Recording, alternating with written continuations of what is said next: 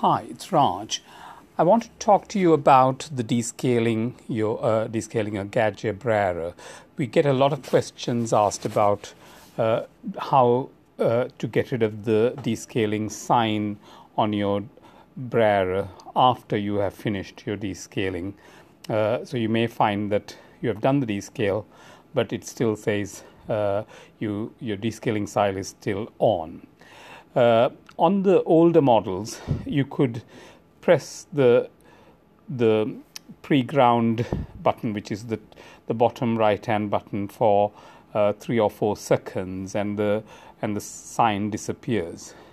But on the newer versions, from about uh, two or three years ago, 2015, uh, the, there was a change, and you have to follow a procedure to do the descale, and entering the descaling mode is quite important. Uh, we receive uh, telephone calls about this frequently. There is a supplementary manual that is provided with uh, the Brera, but you may uh, get confused because there is there are there is another manual with the old way of doing it, and a manual with the new way of doing it.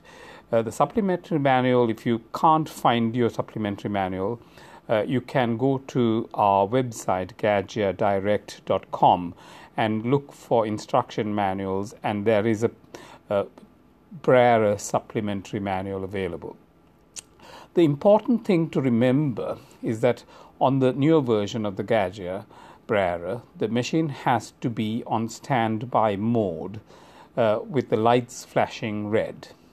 So that's the uh, sign that you are on uh, standby mode. When you start the descale procedure, that needs to be flashing. Don't switch on the machine, don't press that button. To enter the mode, press the small and the large coffee buttons together for about 6 seconds. If you have entered the mode correctly, the machine will come up with a flashing descale sign on the bottom left of the screen with one bean. Follow the steps to the letter, and when you finish, the descale sign will disappear. So just make sure that you enter the descaling mode correctly. If you have done the descaling already, you don't have to start uh, it all over again with a descaling solution in the tank. Just use uh, fresh water and run it through the uh, procedure as if you have uh, uh, as if you are doing the descaling procedure, and then when you come out of it, the sign should go off.